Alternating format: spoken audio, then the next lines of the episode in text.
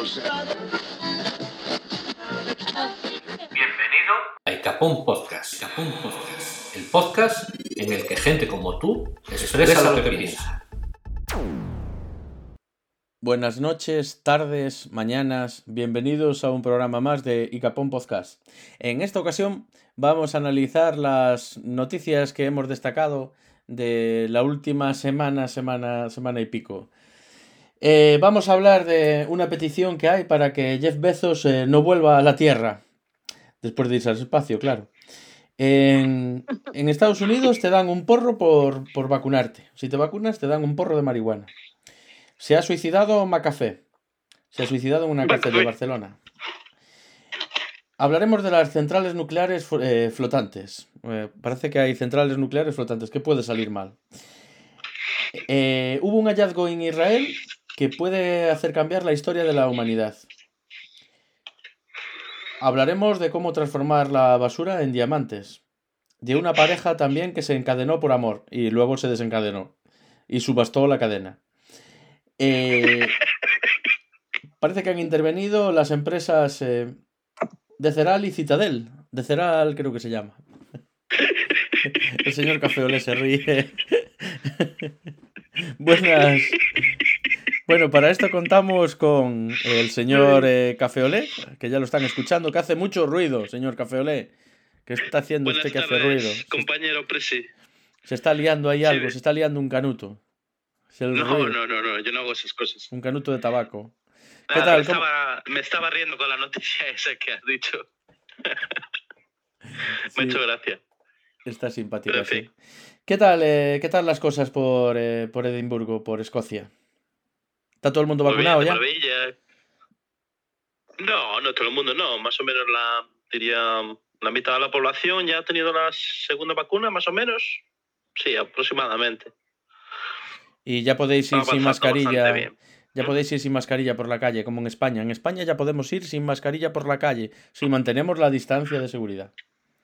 Eh, la mayoría... Mm, Bueno, nunca, nunca, nunca hemos tenido que poner la mascarilla en la calle, realmente. Aquí eh, la, mayoría, obligatorio. la mayoría de la gente, yo por lo que he visto, eh, y hoy he ido a Vigo y lo he visto, la mayoría de la gente la lleva, la lleva puesta en la calle. Casi todo Dios. Es muy raro. Que ves algunos sin mascarilla, pero la peña sigue con el mismo hábito. Ta- también tenemos con nosotros a- al señor M, que está sumido en una profunda oscuridad. Está... No se le ve. Eh, sabemos que está... ¿Estás ahí, señor M? Sí, estoy todavía aquí, pero es que estoy en las olas valle tal, pero todavía no me fío, estoy ahorrando lo máximo posible. Sí, sí, sí. Está a oscuras. No es que tenga la cámara apagada, no, no, no, es que el tío está eh, sin luz, no sabemos qué está haciendo ahí. Él está en su casa, despierto, eh, ahorrando, está ahorrando. eh. Exacto, hay que ahorrar lo máximo posible, siempre, exprimiendo cada céntimo. ¿Cómo van las cosas por España, en Galicia? ¿Cómo ve usted el ambiente? ¿La gente preocupada por el nuevo brote que hay de la variante Delta que ha llegado aquí de los estudiantes o cómo lo ve usted? A la gente da igual. La gente A la igual. gente le pones que, que, to- que todo va a ir mal y les da igual. Va a seguir, va- ya, ya llevan un año confinados, ya les da igual todo. Ya quieren infectarse. Quieren infectarse, quieren vacunarse, quieren volver a infectarse. Les da igual. Quieren infectarse, vacunarse y volver a infectarse. Y otra vacuna Exacto. nueva. Está bien, meterse cosas para el cuerpo.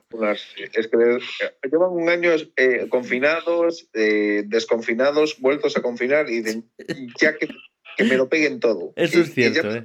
da igual. Aquí, aquí hay sitios que nos han confinado, desconfinado, vuelto a confinar, vuelto a prohibir salir de noche, de día. Estamos así. Es como un bucle. Es como un bucle. Hay que tomárselo a coña porque. Y tenemos de corresponsal en, en Estados Unidos, nada más y nada menos que en Silicon Valley. Cuidado, en Silicon Valley, en la zona de la tecnología, de la innovación. No tienen fibra mm, para internet, pero bueno, pero eso es otra cosa. Y ahí tenemos a la, la señora Lopón. ¿Qué tal, señora Lopón? Pues aquí sin fibra, pero conectada. Bueno, pues Muy bien. estaba a más de 60 kilómetros por hora. Sí. Y robando, y robando la conexión del vecino, seguro. Bueno, eso no lo digas en Sí, antena, que no que, me- se van a enterar, que No si no hay que pagarla. Lo bueno es que tengo varios. Si uno no anda, va muy lento, pues agarro el que, del que sigue y así voy. voy buscando el que tenga mejor velocidad. Pero que el vecino que, al- el- que va El lento aeropuerto que... tenga wifi.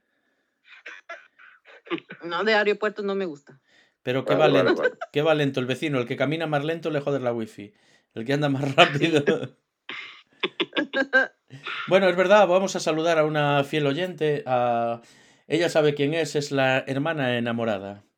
A, a Cecilia, vamos a saludar a Cecilia, que siempre es nuestra más fiel oyente desde el principio de Capón, desde que nacimos. Está ahí desde que nacimos. Sí. Y nada, vamos a comenzar por la, por la, sin más prolegómenos, vamos a comenzar por la primera noticia.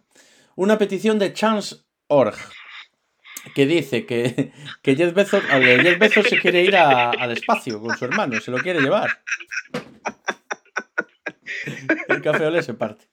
Pues hay una petición, se les ocurrió hacer una primero de broma, pero ya tiene, ya hay miles de personas que la han firmado para que cuando se vaya al espacio, que no vuelva. Que Yo la he firmado también. Y yo también la firmé. que no regrese. Hay que eliminar a la competencia. Bueno, ahorita es mi, mi jefe, pero.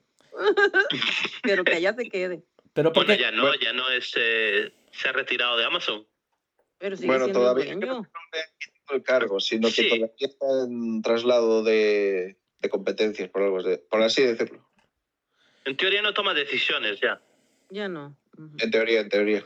Bueno, eh, espero que lo haya dejado todo bien atado, por si acaso. Eh, ¿Por qué creéis que ha pasado eso? ¿Por qué creéis que ha cu- cuajado también lo de que no vuelva? Que ha firmado tanta gente. ¿Le tiene manía a la gente o qué?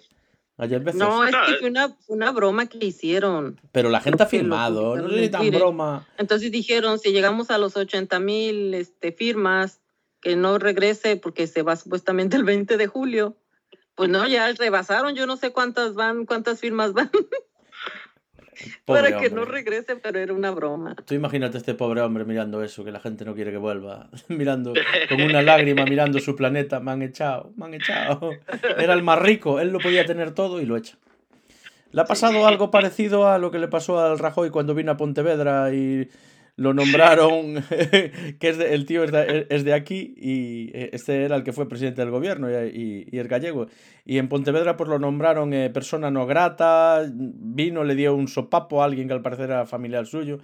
El pobre hombre siempre mirando por Galicia y mira lo que le ha pasado. Y el Jeff Bezos siempre mirando por el planeta, preocupado por, por hacernos prog- progresar, ir más allá y, Pues nada. y que no vuelva del espacio. Tócate las narices. En Estados Unidos, me mola Estados Unidos. Eh, lo, que, lo que Sí. decíamos antes fuera de, fuera de antena. Tanto vas a un banco, domicilias una nómina y te regalan un rifle, lo más adecuado, que te regalen un arma en un banco, como te vacunas por coronavirus por un motivo de salud. Igual en un centro médico te vas al médico, ah, te vacunaste, pues tómate un porrito de marihuana. Ala, te regalan un porro Pues, si te vacunas en... Que la marihuana es muy, que la marihuana es muy sana, ¿eh? Sí. Cuidado. Eh, debe, de, debe de ser, debe ser. Y le debe de afectar bien a... Debe ser bueno para, para luchar contra La el coronavirus. Pero eso que estudio la bala. Bueno, eso es una- un analgésico, ¿no? Es para aliviar los efectos de, De la vacuna. ¿no? A ver, eh, pero Eh, sí, vamos a ver, aquí nos dicen que tomemos paracetamol. Yo En Estados Unidos, que le dicen? ¿Que tomen marihuana o qué? Mira, pues es, marihuana es mejor, no tiene este, químicos ni nada. Tú el paracetamol, pues ya te estás ingiriendo Sí, una droga. Claro, es un producto Eso- natural. Sí. pero es un adictivo, igual. Que, que Ah, adictivo, pues no nomás va a ser por la vacuna, no vas a estar todo el tiempo vacunando. Vacunándote y drogándote. Sí. ¿Qué otra? Puede ponme otra. Oye, señor... 20 se- minutos. Bueno, ¿qué? Vamos a la siguiente noticia, que ya se está ra- rayando. Sí, eh, vamos a la siguiente noticia, pero vamos a controlar que esto quede, quede grabado, porque no, no lo estoy viendo muy claro. Sí, ahora sí. Yo creo que no se ha notado nada, ¿eh? No se ha notado nada. Eh, No un valioso chiste, ¿eh? Eh, vuelva a contar el chiste. Señor El chiste. El que estabas contando que no quedó, que no quedó grabado. Era chiste, era comentario que. Vuelve a hacer, vuelve a hacer el comentario jocoso que hiciste. Con la marihuana, que claro, si te la daban con la vacuna, que hay gente que va a ir a ponerse primero la Pfizer, luego la AstraZeneca, luego de nuevo la Pfizer, luego la, la, la Johnson y así seguido. La moderna también, sí. Eh, bueno, eh, yo lo que estará la gente preocupada es si, si le toca la, la vacuna a la de Janssen, la monodosis, porque Son de persona, ¿eh? solo, lo- solo sería, solo sería un, un porrito. Creo que esto ya lo dije. Tengo, acabo de tener como un déjà vu. Se lo tengo que contar a los oyentes. Es que se nos ha borrado la última parte y estamos intentando repetir. Y no- No, no- se ha revelado el secreto. Sí, porque igual lo notaban, ¿eh? Había una estrategia del señor Café Olé. El señor Café Olé propuso la estrategia de entrar riendo, pero, Palmar directamente. pero no sé yo. ¿eh? Bueno, No ha pena. funcionado muy bien. No. Yo, eh, vamos a quedar como el puto culo. Pero Bueno, bueno, bueno, Bueno, ¿sí se eh, está esto es no? amateur. Esto, sí, ahora mismo está grabando, no me jodáis. Sí. Eh, Lo veis, ¿no? Estáis viendo la está pantalla. rojo. Está en rojo. Está en rojo, Que no debería de estar en azul. Claro, estamos en el aire. Estamos en el aire, está en No, rojo. No para de grabar. Azul es cuando está azul, avisame, ¿eh? Dios mío, pues es que yo no sé de esos, yo nomás sé de la otra plataforma. Bueno, una noticia triste. Eh, John McAfee se suicida. John McAfee de no 75 habíamos hablado, oh no, perdón. John McAfee de 75 años. Este hombre se está muriendo. No se grabó, ya me acordé. Se está muriendo en bucle con nosotros. O sea que está- vuelve a la vida. John Qué McAfee. desastre. Qué desastre. Tenía un jefe que decía: ¡Qué desastre! ¡Qué desastre! Este Este, la revista del jueves. Dime. ¿Qué? Este, este, este programa se tiene que llamar bucles temporales. ¿vale? Volvemos, volvemos atrás otra vez. Yo no entiendo por qué se paró antes, pero bueno. John McAfee, de 75 años, creador del famoso antivirus informático del mismo nombre. Eh, Qué curioso, ¿no? Eh, que le haya llamado McAfee al antivirus que creó, ¿no? Este hombre. Claro, es su nombre, ¿no? Bueno. Eh, pues fue hallado muerto este miércoles 23 de junio en la celda que ocupaba en una cárcel de, de Barcelona, en España. Al parecer, eh, se suicidó. Se suicidó. No. Sí. ¿Usted sabe algo más del tema? Bueno, al principio no se sabía. La primera noticia que salió era un rumor de que se podía haber sui- suicidado, pero ahora salió una noticia nueva en la que se ha, bueno, ha probado que sí es cierto que se ha suicidado. En teoría usó los cordones de sus zapatos. Eso es lo que, lo que he leído. Y al parecer esta no era, bueno, no era la primera vez que lo intentaba. Y, y de hecho no, la verdad que no pusieron no pusieron unas normas más exhaustivas o algo así, o no realmente no lo vigilaron más. O si pusieron unas normas, no funcionaron. No funcionaron esas normas, está claro. Mm, Eh, no. Eh, Al parecer este Pero tío bueno. era... Yo hay un podcaster que, y también youtuber que escucho, que es el de Converso, el de Vidas en Red. No sé si os lo había contado ya. Que hizo- estuvo hablando del tema. No. Y habla, de, contaba que en una ocasión se había escapándose de la policía, este tío, pues eh, estaba en una playa y ya lo iban a pillar y el tío se enterró en la arena y se tapó con arena. Personaje. Sí, Tiene una vida así como muy de película. Sí Bueno. eso había sido porque escapó a Ah. México, se escapó. De hecho, Netflix tiene un documental de él en México o algo así, ¿no? ¿Así? no se hizo un documental en Canadá, no en México, México si mal no me equivoco. Bueno, en México no me suena. Sé que hizo uno en Canadá. Al parecer eh, era sospechoso de asesinato. Su vecino había aparecido muerto y Sí, por eso se escapó. Pues, y- de sus escapadas a, a tal, eh, su vecino, el que estaba al lado de su casa, apareció muerto misteriosamente. Sí, Sí, eh, porque dicen que el tío se, también sabía, bueno, había pillado, tenía seguridad privada y se había pillado un montón de armas. Y luego lo acusaron de haber matado a su vecino, sí. Era, bueno, no lo acusaron, era sospechoso. Sí. Pero bueno, el tío se escapó y luego cuando ya lo pillaron le preguntaron por qué te escapaste. Y yo, porque tenía miedo. Ya está. Le pasa a cualquiera. Está claro que tenía miedo con las armas que estaba acumulando en su casa. Algún miedo debía tener a algo. Hay, hay que ver que ese hombre ha tenido mala suerte porque, a ver, él estaba en España, estaba de paso. Y lo que pasa es que le pilló la pandemia y se tuvo que confinar y se metió en un hotel, que de hecho en el hotel tenía montada una granja de minería en el sótano. y la verdad que lo Sí, de, de trincaron. criptomonedas. Sí, 2010 sí. apuntó, cuidado, ¿eh? Y lo pillaron ahora, dos años después. Ya ves, o sea, aún tardaron. ¿eh? Eh, la policía española no es tonta, eh. Tienes al delincuente ahí dos años encerrado en un hotel confinado y al final te pillan, eh. Al final lo al pillaron. final te pillan. No, pero él no lo pillaron en el hotel, lo pillaron en el aeropuerto de Barcelona. Ya no salía del hotel para algo, seguramente. Para En largarse. el aeropuerto lo pillaron. Para largarse. Claro, él se, se creo que se iba. Entonces, pues, de todas maneras, sí no tenía casi un búnker propio allí, con multitud de puertas de seguridad y así. Pillaron, eh, o sea, pillaron la granja de mirada en el hotel, pero vamos, eh, a él no. A él lo pillaron después en el aeropuerto. Pero vamos. Y yo, este hombre estaba depresivo porque lo iban a extraditar a Estados Unidos y a Estados Unidos no se quería ir. Porque él decía, si me voy a Estados Unidos no salgo de la cárcel más. O sea, Ya. Y de hecho solía, solía mandar twitters desde la cárcel. Bueno, su mujer lo hacía por él. Él le dictaba a su mujer lo que tenía que escribir y, y ella pues mandaba los twitters. Vaya. Yo le llegué a contestar un, un Twitter y ahora estoy un poco apenado. A ver si el hombre se ha suicidado por mi culpa. ¿Qué le pusiste? Hombre, el hombre se estaba quejando que de las cárceles españolas y que no era justo que, estaba, eh, que, que estuviera ahí y que era una conspiranoia de estas políticas y tal. Y digo, no, es porque tú lo has robado al Estado. O sea, vamos a ver, has estado mirando criptomonedas como un loco, has estafado a gente y aún por encima no has tributado. ¿Qué coño quieres? ¿Que te haga una fiesta? Y, pero se suicidó ya en ese mismo día que tú le contestaste. No, hombre, pasó eso hace, fue hace un mes más o menos. fue hace un mes. La verdad es que tenía bastante apoyo en las redes sociales, ¿eh? Gente que decía, eso no es justo. Y hombre, que no es justo, no sé hasta qué punto.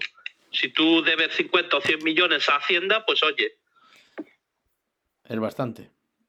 Es bastante. Bueno, hay que ver que hay jugadores de fútbol que debían muchísimo más y no han ido a la cárcel. Sí. Porque ¿O no? son de importancia nacional. O sea, eso se les hace un. eso- son como la realeza, igual. Claro, es que ¿cuántos, ¿cuántos millones era Cristiano Ronaldo? ¿Unos 100 millones o algo así? Uf, pues los de Messi igual, más o menos. Y los dos, es que aparte fueron Sí. los dos justos. pues ni- ninguno de ellos eh, fue a la cárcel. Pagaron una multa y se piraron. Bueno, Messi no se fue, pero Cristiano Ronaldo se fue del país. Bueno. y ya está. Acabó el problema. Pero no, son- España no quiero volver, que me tratan mal. Pero esos son, eh, son futbolistas, hombre, no compares. eh. Ya, Juegan ya, al fútbol. Con no pasa Son, nada, ¿no? son importantes para la sociedad, juegan al fútbol. Sí, sí, en por fin. supuesto. Eh, ¿Qué seríamos sin ellos? ¿Sabéis que hay Mejor- centrales eh, nucleares ultraseguras que flotan en el mar? Una compañía danesa está construyendo unos reactores nucleares de sal, de sal, que son compactos, baratos y se pueden desplazar a cualquier lugar con agua porque van dentro de una embarcación. Dicen, estamos haciendo de la energía nuclear una tecnología barata, sostenible y segura que puede competir con los combustibles fósiles y revolucionar los mercados energéticos. Esto afirman en su página web eh, Technologies, una compañía con sede en Copenhague que ha recibido al menos una decena de millones de euros de inversión para empezar a producir sus plantas flotantes nucleares. Esto es una noticia del Confidencial. Que la ha traído eh, la señora eh, Lopón, ¿verdad, señora Lopón? No, ese yo no lo puedo. ¿No? Si no fuera la señora Lopón, que el señor Presi no sabe y yo no sé nada de esto, pues solo puedo haber sido una persona. He sido, he sido yo, sí. Cuéntanos, Como cuéntanos. la gran mayoría de las noticias.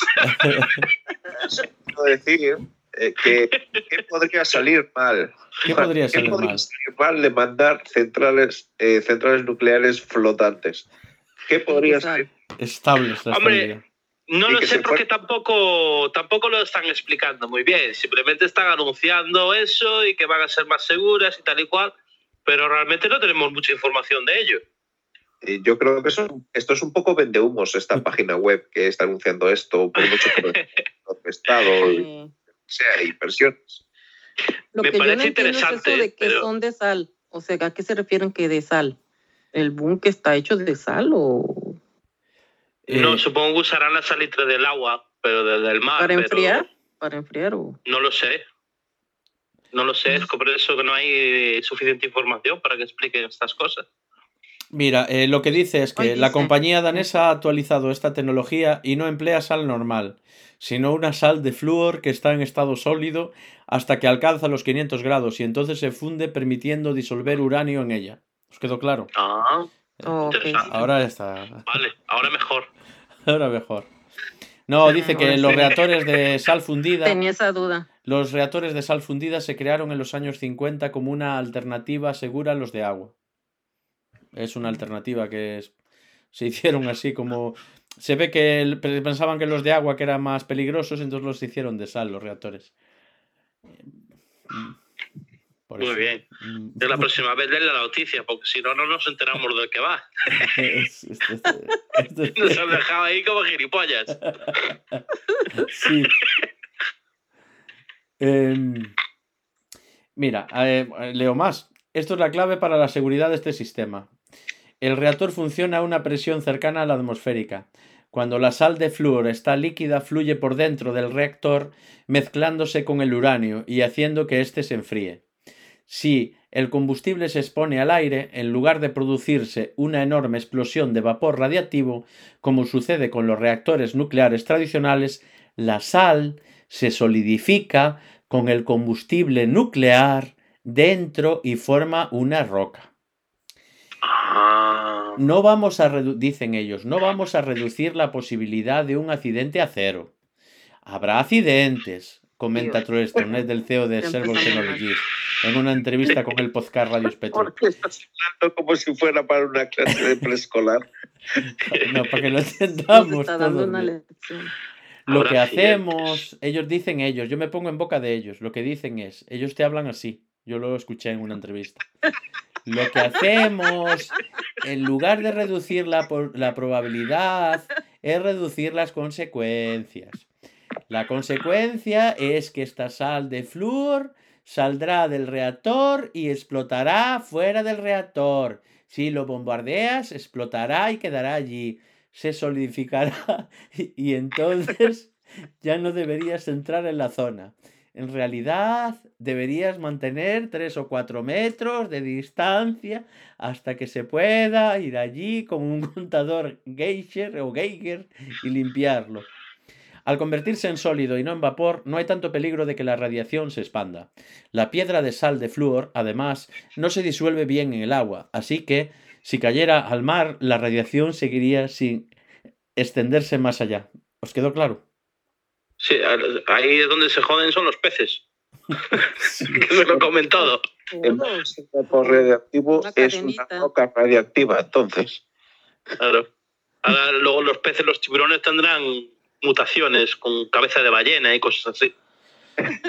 A la larga nos va a perjudicar a todos, porque los peces no los comemos nosotros también. Yo no, Claro. yo no como nada de ese peces. Bueno. Eh, Pues Tú solo comes lechuga, ¿no?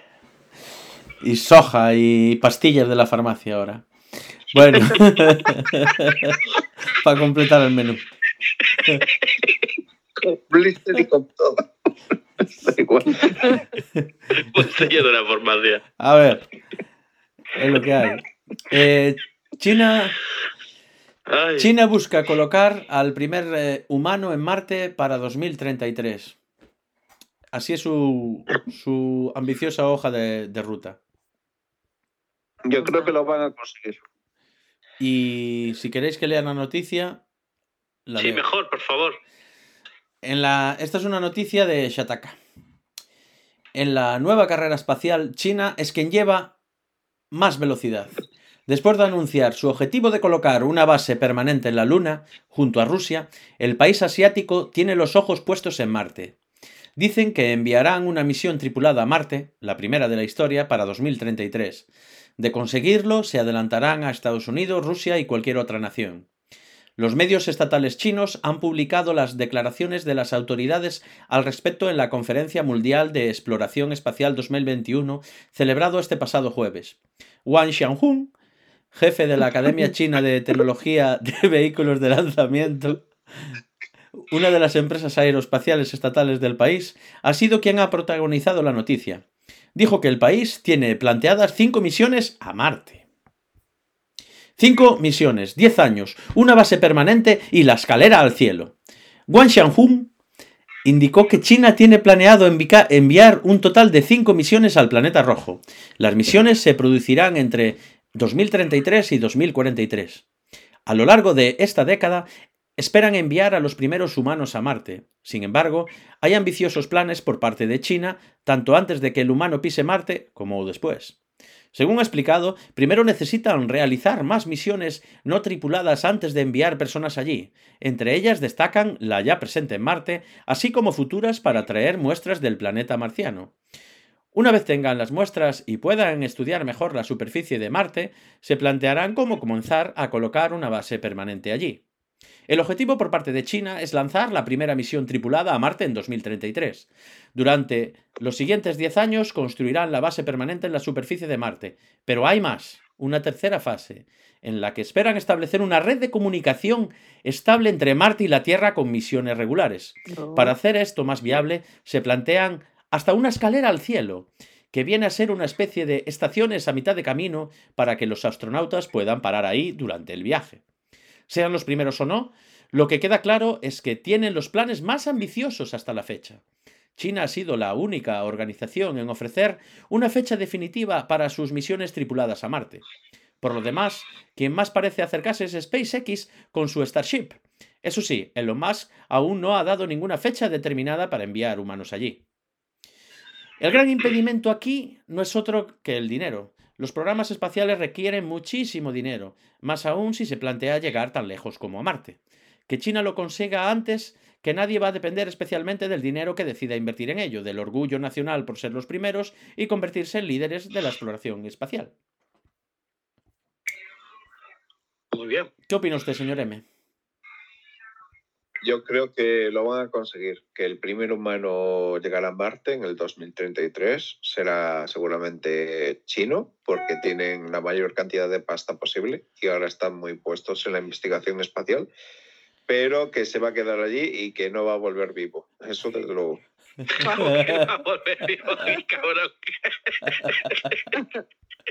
Hombre, para eso, para eso hacer... A ver, pero para eso quieren hacer estaciones espaciales intermediarias, ¿no? O sea, en medio del camino. Son, van a ser como hoteles de carretera. Eh, sí, me parece muy bien, pero por ejemplo, ¿todos os acordáis del primer eh, ser vivo en el espacio? Fue, fue un perro, ¿no? Fue una perra, ¿no? Laika. La perra, Laika. La perra. Correcto. Laika, Laika, ¿no?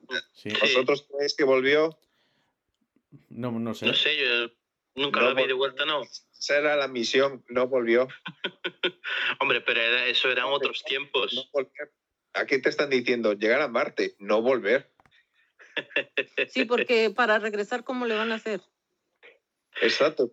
Tienes que llegar allí con una nave lo suficientemente para sí. volver a la estratosfera. Claro. A ver, así no tiene gracia, señor M. Se supone que el que va No. debería de volver para contarlo luego en el bar. Si no, ¿qué gracia tiene? Se van a fabricar Ya un bar ahí también. ¿Dónde fuiste tú? Yo fui a Marte. Si fuera español, diríamos, aquí donde se sale, nada más llegar. Aquí donde se puede tomar algo. Hombre, supongo que esto ya lo tendrán pensado. A ver, esto yo creo que va a pasar un poco como en la época de la Guerra Fría, cuando, cuando intentaban llegar a la Luna, ¿no? Estaban entre los rusos y los americanos. Pues ahora es algo parecido. Están los rusos, están los americanos, están los chinos, eh, y me parece que los israelíes también. eh, mucha gente involucrada, muchos países involucrados ahora mismo. Y va a ser una carrera a ver quién es el que llega primero. Está claro. Y, pero China las tiene de ganar, porque China ya es que no cabe más, más gente en China y necesitan necesitan ir a Marte.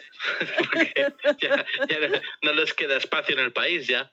Yo creo que en China se van, a- en China sí, en Marte se van a poner a minar criptomonedas. Es lo que van a hacer. Pues Refrigerar puede mejor los ordenadores. Las temperaturas allí son adecuadas para la refrigeración. Sí. Vamos a seguir. Eh, un hallazgo en Israel podría cambiar la historia de la evolución humana. Una noticia de mundodeportivo.com. Bueno. Eh, eh, es- es así.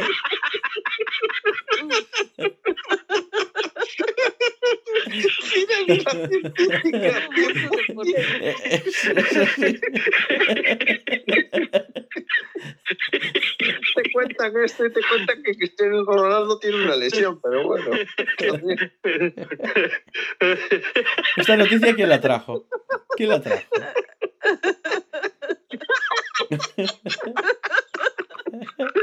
Hay que empezar a comprobar las fuentes. ¿eh?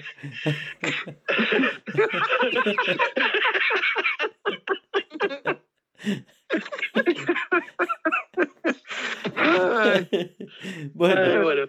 eh, como dicen en Mundo Deportivo, en mundodeportivo.com, eh, un hallazgo en Israel puede cambiar la historia de la evolución humana, porque ponen en entredicho la hipótesis de que los neandertales se originaron en Europa, sugiriendo que al menos algunos de los antepasados de los neandertales procedían en realidad del Levante. Un nuevo hallazgo en Israel podría cambiar la historia de la evolución humana. Se trata de los huesos de un humano primitivo, desconocido para la ciencia, que volvió que vivió al menos hasta hace 130.000 años. Esto pone en entredicho la hipótesis predominante de que los neandertales se originaron en Europa, sugiriendo que al menos algunos de los antepasados de los neandertales procedían en realidad del Levante. Pero, ¿esto es tan importante? Si venían de un lado, venían de otro. Si venían de es Levante. que yo creo que es importante porque no- los Homo sapiens no eran los únicos. Si había otras especies. También se dice que los neandertales y los homo sapiens han convivido durante muchos años, Ujú. en la misma época. No, pero aquí... Australopithecus, hom- eh, Neandertal, Homo sapiens neandertalensis, que era como la versión previa al Homo sapiens sapiens, que es el actual, somos nosotros. No, aquí lo que dice es que se pone en entredicho la hipótesis predominante de que los neandertales se originaron en Europa. Punto. Sí. ¿Y qué más da que se originaran en Europa que que se originaran en... no sé, ¿qué- qué digo yo? Nazi. En, en- Bueno, es importante. Pues en, en Israel, pues. en- Bueno, Bueno, eh, dado que tenemos unos conocimientos muy profundos acerca de la materia, de hecho, el, el más puesto es el señor M, se sabe todas las categorías. En el Levante, donde, donde se es donde, en el Levante de dónde? ¿En el Levante español? Ay, qué picarón. ¿En el levante de quién? Picarón. El- convivieron en el Levante, pero El levante. El levante, Levante. siempre para la derecha. Si miras para arriba, para la derecha te queda. Tú si miras para noche, pa- para el no- sí, el levante es a la derecha y el ponente a la izquierda, si tú miras para el norte. ¿Sabéis, no? Tú miras hacia el Sí, sí, norte, a la derecha te queda el este, a la izquierda el oeste y para atrás tienes el sur.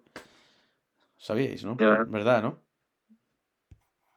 Pero vale. lo has- se ha confundido un poco.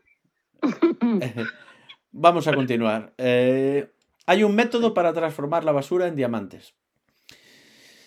¿Lo sabíais? No, ¿En serio?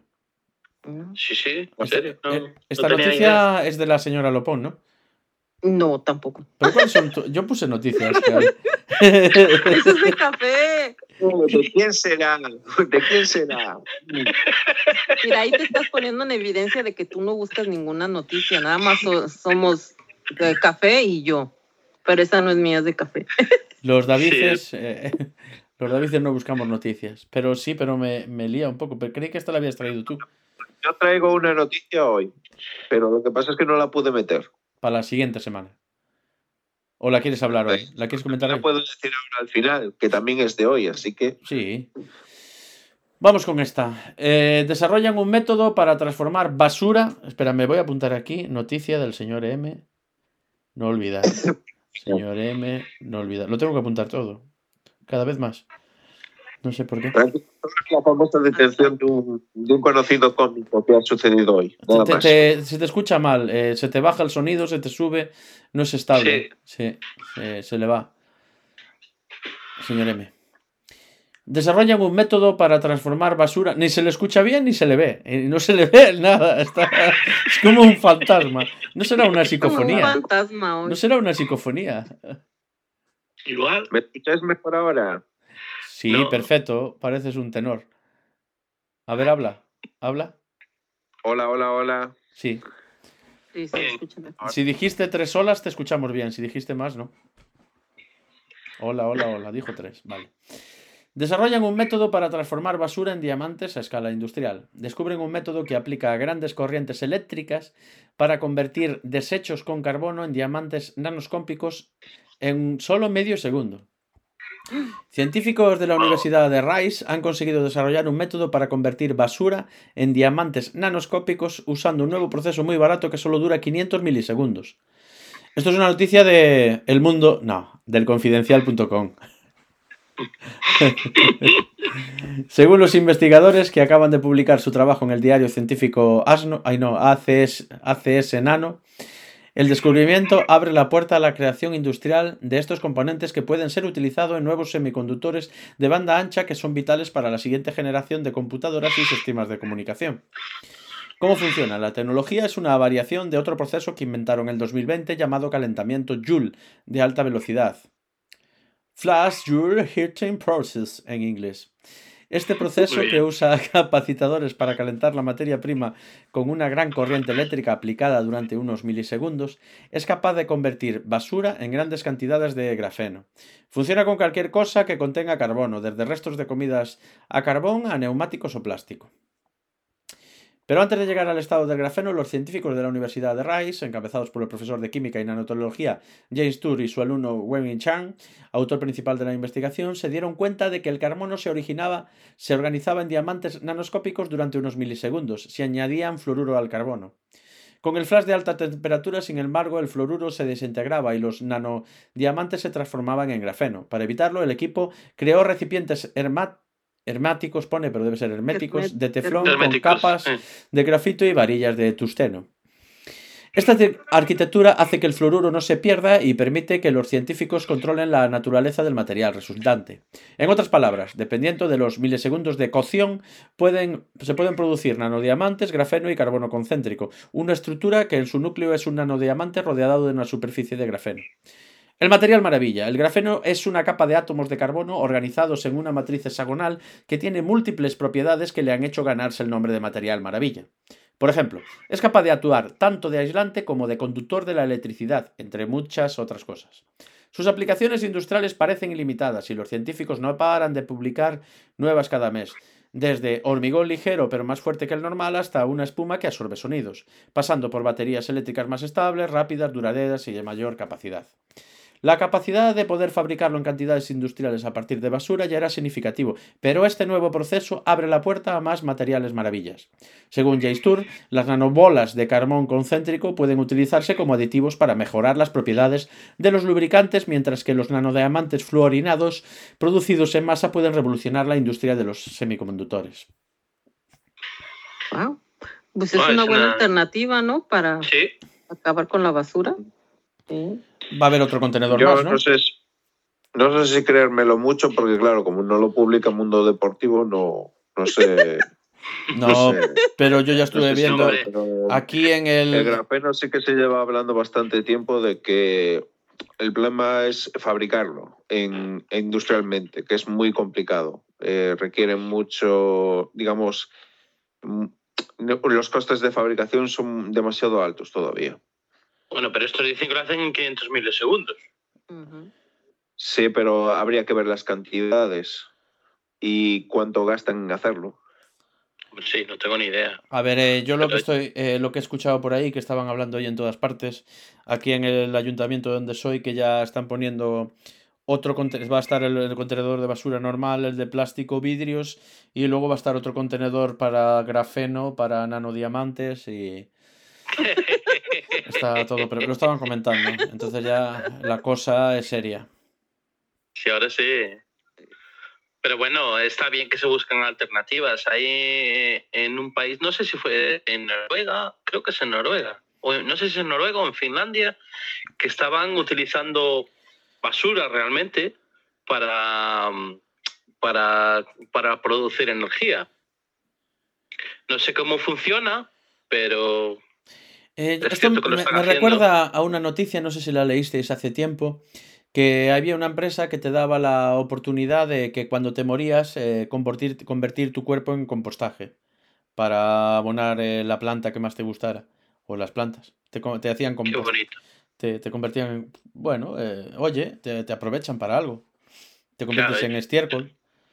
Quiero Yo quiero ser-. Yo quiero ser un, un tosho.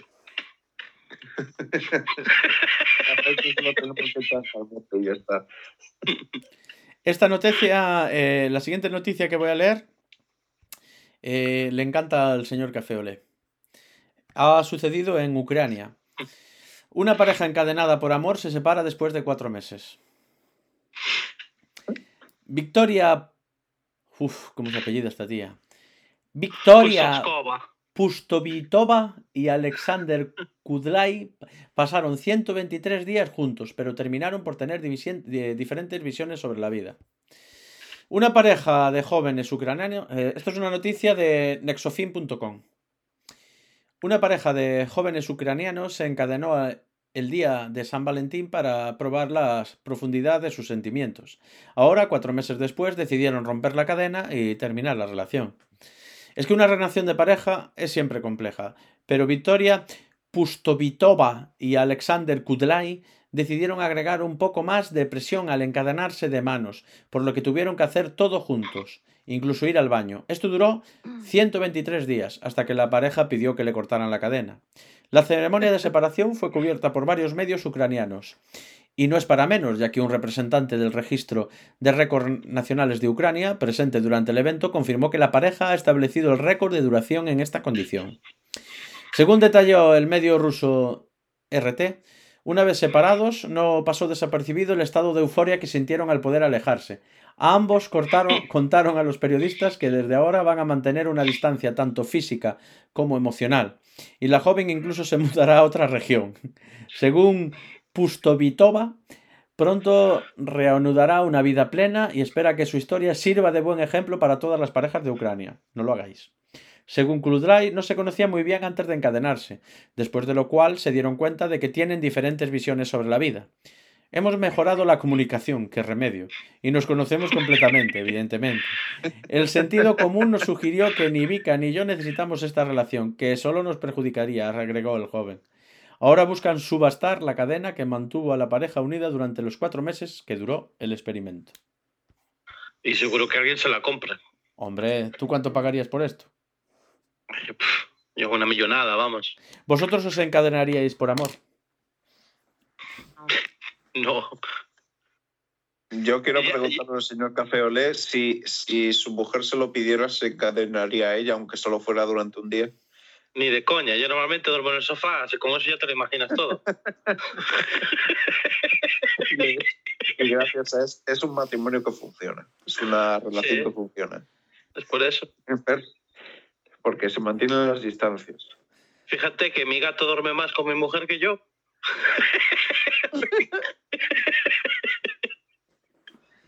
A ver, eh, les dio una locura a estos, pero aún aguantaron de, aún aguantaron de narices, eh.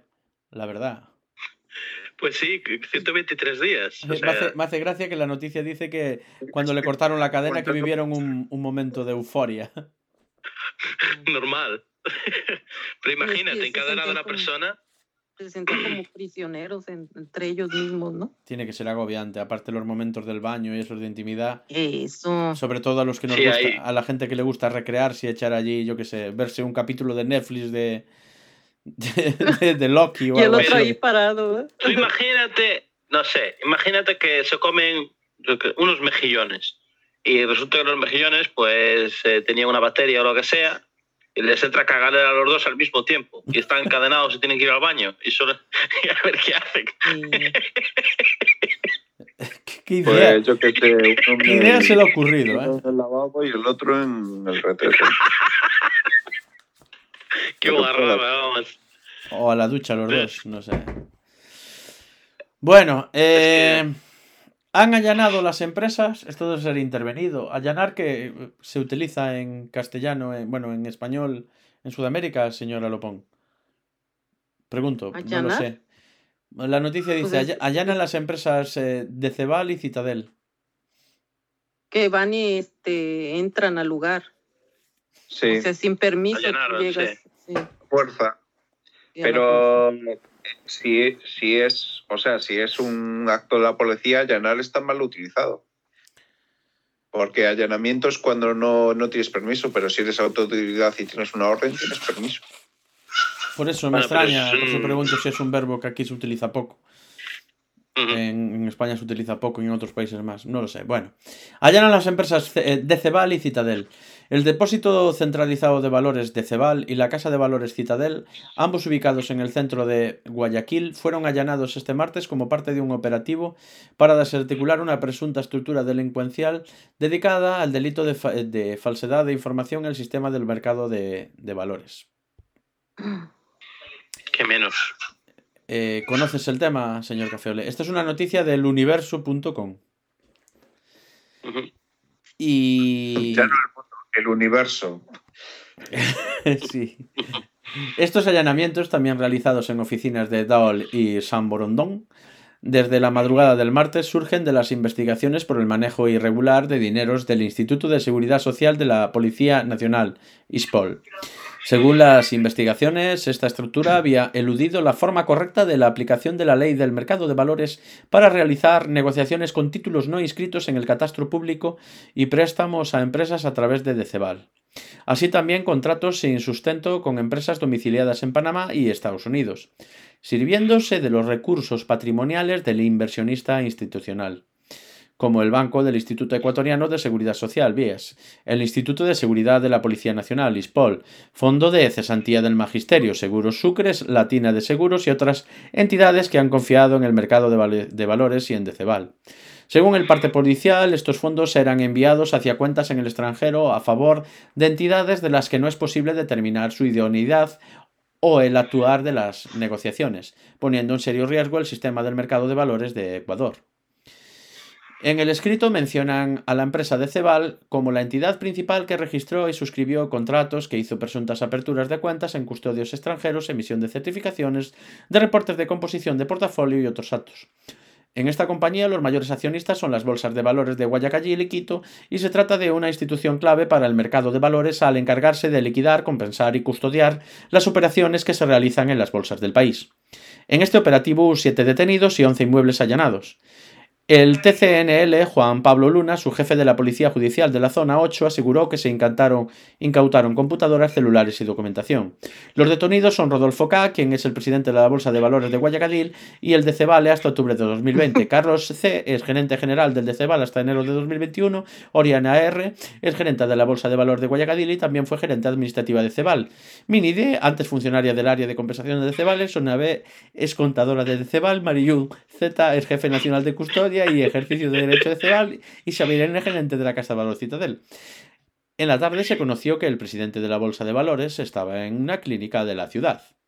Las autoridades continúan investigando una trama de investigadores irregulares de Ispol que ascienden a unos 838 millones de acuerdo con cálculos que el general Juan Carlos Ruedas, director del instituto, realizó hace varios meses. Según la Fiscalía, aún no hay una hora exacta para que realice la audiencia de formulación de cargos. El pasado lunes 21, el coronel Renato González, actual director general de Ispol, fue llamado a rendir versión en dos investigaciones, en una de ellas contra Decebal. Os queda claro, no, no hace falta que siga, ¿verdad? Yo creo que Por quedó favor. bastante claro. Sí. Cuéntanos, señor ver, por, Café, por ¿cómo ve los usted la nombres yo creo que fue en Colombia y este En Ecuador. no es Guaya, no es Gua- no, Hablan de Ecuador. Ecuador. Guayaquil. Guayaquil es Colombia. ¿Es Colombia? Mm, Pues aquí ponía no sé qué de Ecuador. Vamos a ver. Guaya- Eh, ese fue en Ecuador. Ecuador, es Ecuador. Sí. Este es Ecuador. Sí. Para mí, estos fondos de cobertura o los hedge funds, como se llaman en inglés, es que no tienen vergüenza ninguna. Esta gente hace lo que sea para No conseguir dinero, sea De- de una manera o de verdad. otra. De verdad que te caen mal los... Fatal, me caen mal. A ver, pero vamos a ver, ¿cómo te lo explicaría? ¿Tú recuerdas el año 2008 cuando el mundo acabó en crisis, una crisis internacional? ¿Quién crees que estaba detrás de todo esto? Aparte de los bancos y hedge funds y todo esto. Pues esta gente, es la misma gente. Son satanás. Está- ¿Cómo, cómo, cómo me voy a sentir? ¿Qué quieres? ¿Que, que me caigan bien? ¿Cuánta, en aquella época, a ver, en Estados Unidos, ¿cuánta gente se fue a la cárcel después del estallido de la crisis? Dos personas, me parece que fueron a la cárcel nada más. Muy pocas, sí. Ya. Dos, y fueron los de Lehman Brothers. Y no sé si ¿Quién fueron a la cárcel, eh, la verdad. Nadie. Yo no, no sé si fueron a la cárcel siquiera. Uno de ellos fue a la cárcel, sí, pero no sé cuánto tiempo estuvo. Uno al menos, eh, fueron dos, dos de ellos fueron imputados. Pero vamos a ver, que fue una barbaridad lo que pasó en el 2008. O, eh, una cosa, ¿sabéis algo del señor M? Ha desaparecido. Oh, ahí está, ahí está. Pero vosotros lo O veis. sea, No, es- en serio, yo no lo veo. ¿Lo veis? No, yo no veo a nadie, pero... No. Que no me veis, hombre, que me he puesto en la oscuridad, que estamos, que hay que correr luz, ¿vale? Hay que Ah. correr luz. Ah, vale, vale, vale, vale. Estoy iluminando con un mechero. Ahora, ahora le vemos la nariz. Vale, vale, vale. Está bien. Sí. ¿Tú qué opinas al respecto, señor Presi, sobre esta gente? Eh, estoy de acuerdo contigo. es que estoy de acuerdo contigo, la verdad. No, no tampoco hay Hombre, mucho que esta decir. gente se merece A ver, que se eh, arruinen y le quiten todo. Claro, eh, lo que pasa que como tienen, tienen el poder, tienen el dinero, tienen los dineros, tienen el poder y normalmente se libran y manejan el mercado, nos manejan a Claro. todos, le da igual que la gente se muera de hambre, se muera en la miseria, se suicide que no tenga un duro, que anda amargada. Eh, ha- hace poco eh, subí a mi estado de, de WhatsApp eh, una reflexión, no me acuerdo de quién era, que decía que si se viese a un mono que solo hace acaparar plátanos, plátanos, aunque no dé comido todos ni de broma, se estudiaría ese caso. Los veterinarios lo estudiarían porque es una cosa rara, ¿para qué quiere tanto plátano? Pero aquí una persona que acumula dinero, acumula dinero, acumula dinero, aunque sea imposible que en 100 vidas la gaste, lo metemos en la revista Forbes. Como...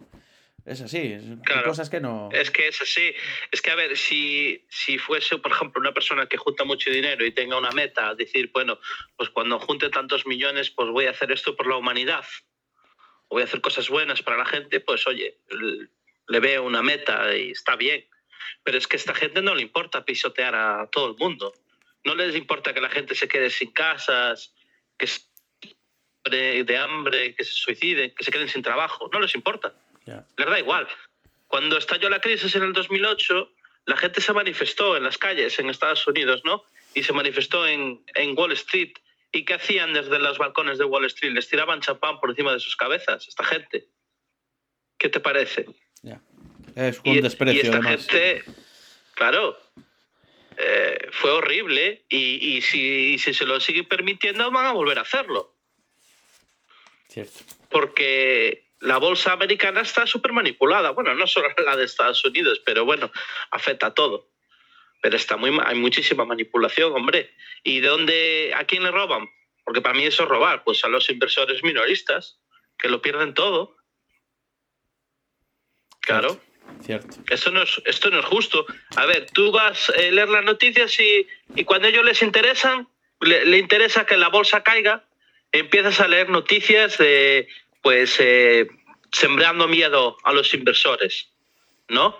Ah, hay una burbuja, hay una burbuja, pues todo se va a caer, hay una inflación enorme, hay no sé qué, hay no sé cuánto. Claro, al mes empiezan a salir noticias buenas y todo empieza a subir, porque ya todo el mundo ha vendido. Ellos han entrado en corto en los mercados, se han forrado, se han llenado los bolsillos y luego ya compran en largo. Pero la gente ya no tiene nada, ya se le han quitado todo. Cierto. Bueno, y así estamos. Vamos a ir finalizando, a finalizar por hoy. Em, tenemos preparado una sorpresa, ta- tal vez hay una interesante entrevista, estamos ahí negociando, eh, hablando de estos temas económicos, estamos ahí, estamos ahí. Eh, y nada, eh, algo que añadir, decir, recomendar, mm, señor M. Eh, lee tu última anotación. Mi última anotación. Sí, la que Ah, sí, es cierto. no olvidar que el señor M tiene una noticia.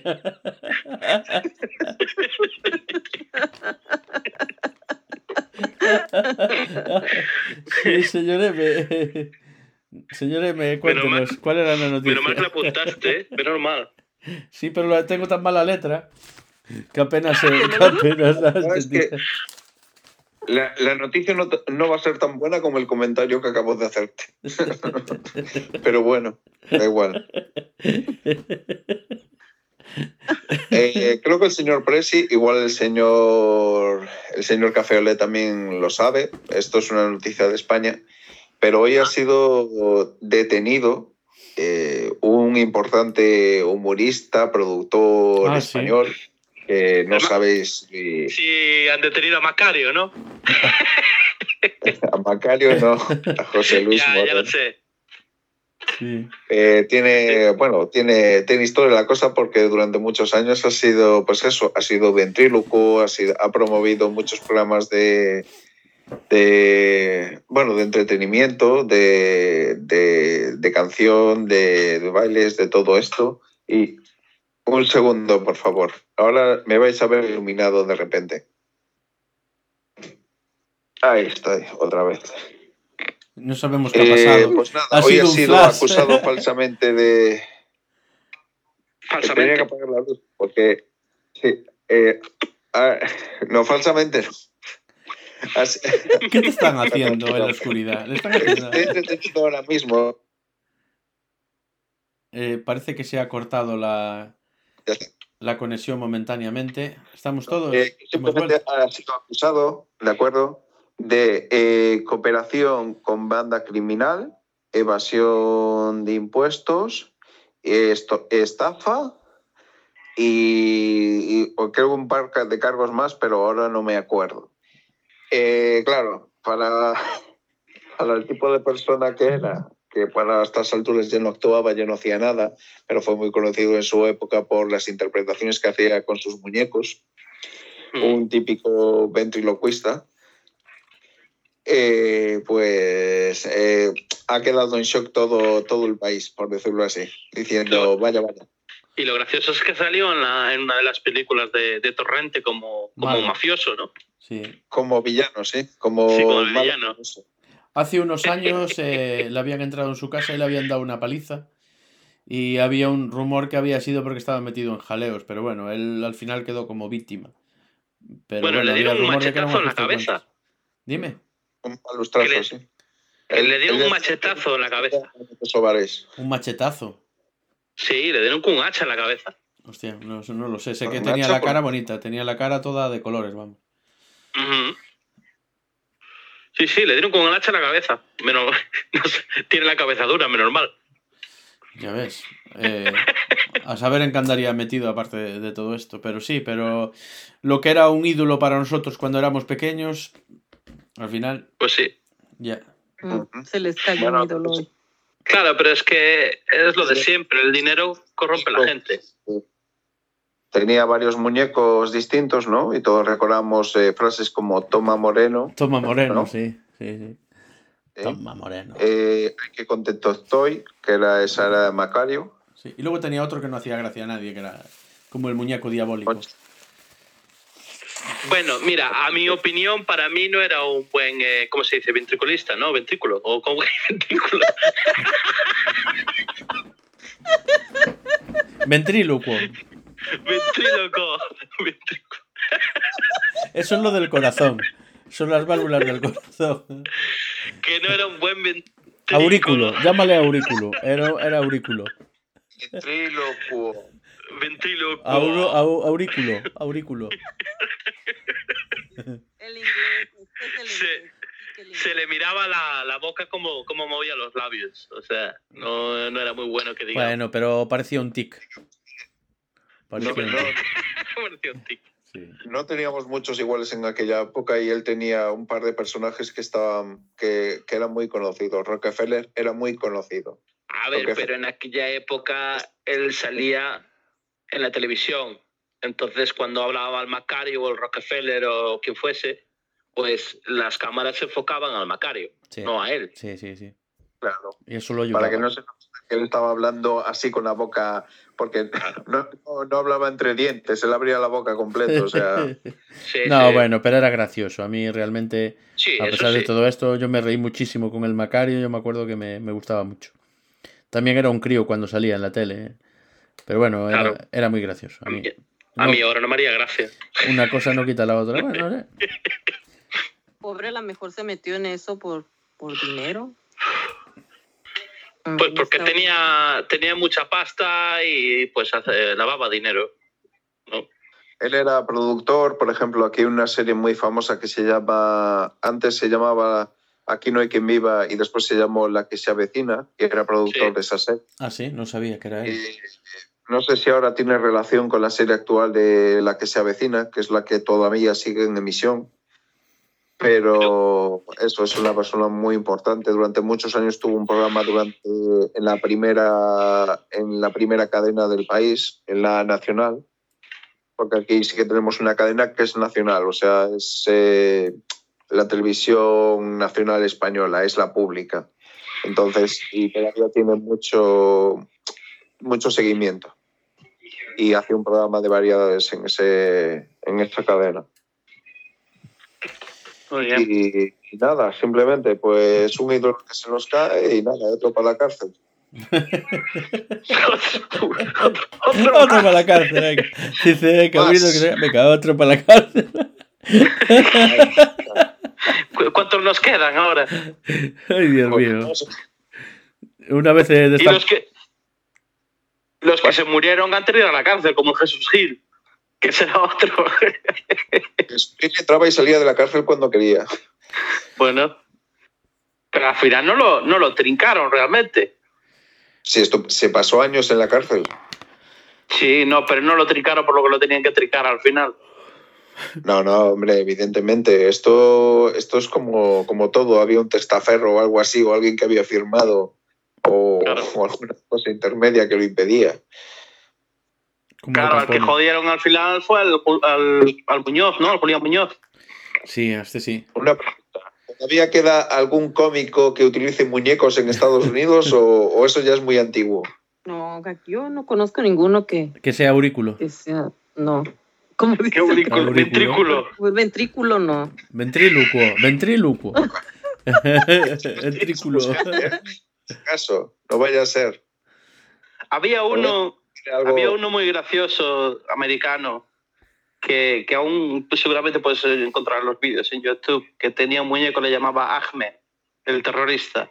Ah, Ahmed the Terrorist. eh, Ahmed era el terrorista suicida, sí. Ese, ese. Esta suicida de, de Al-Qaeda. ¿Eso no era la marca de explosivos que tenía el, el coyote para el correcaminos? Sí, Ahmed. Ame también. ¿no? Ahmed. No, pero ese era Ahmed. Ahmed the Terrorist.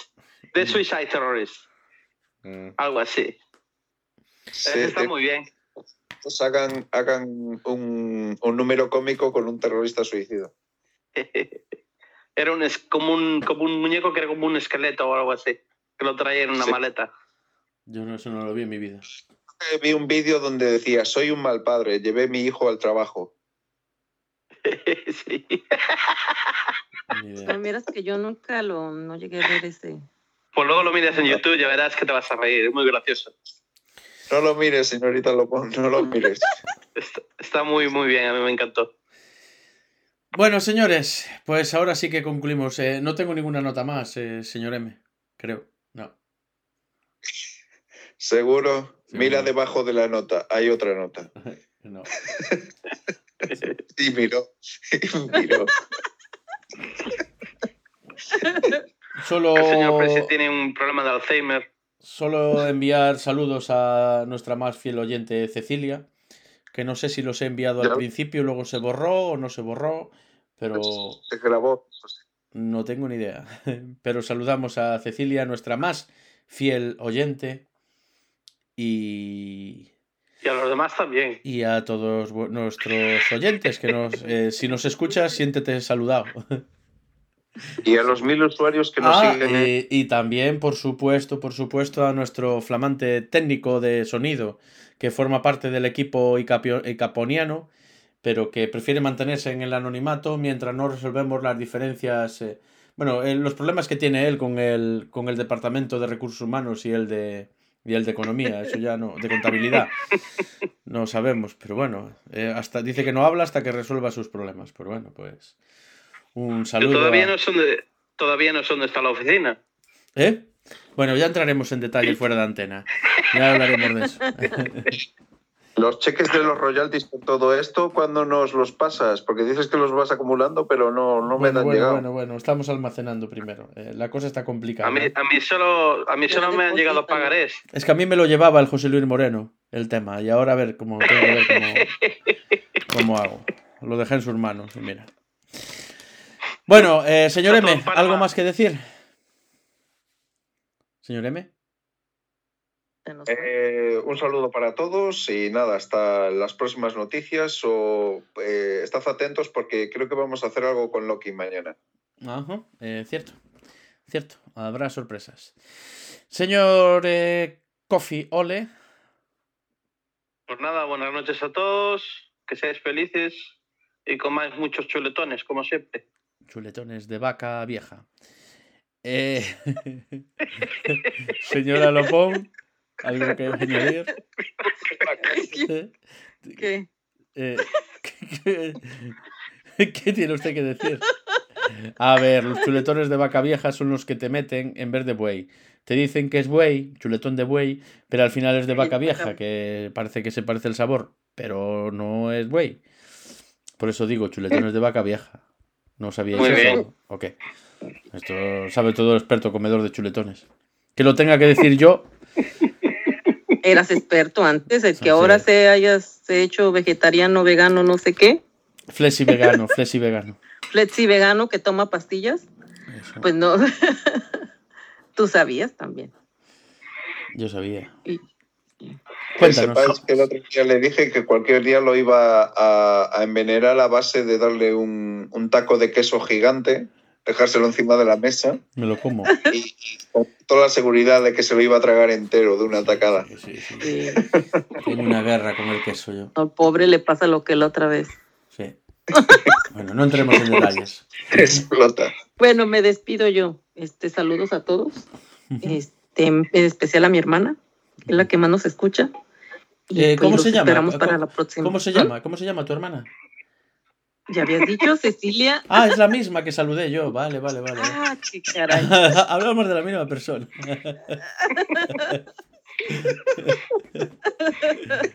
vale, vale. La temporal hoy. Sí. Volvemos al principio otra vez. Venga, a grabar de nuevo. No, está siendo grabado, dejar de bromas. Bueno, eh, pues nada. ¿Algo más? Nada más, Nada buenas más. noches a todos. Buenas noches a todos. Venga, chao, chao, chao.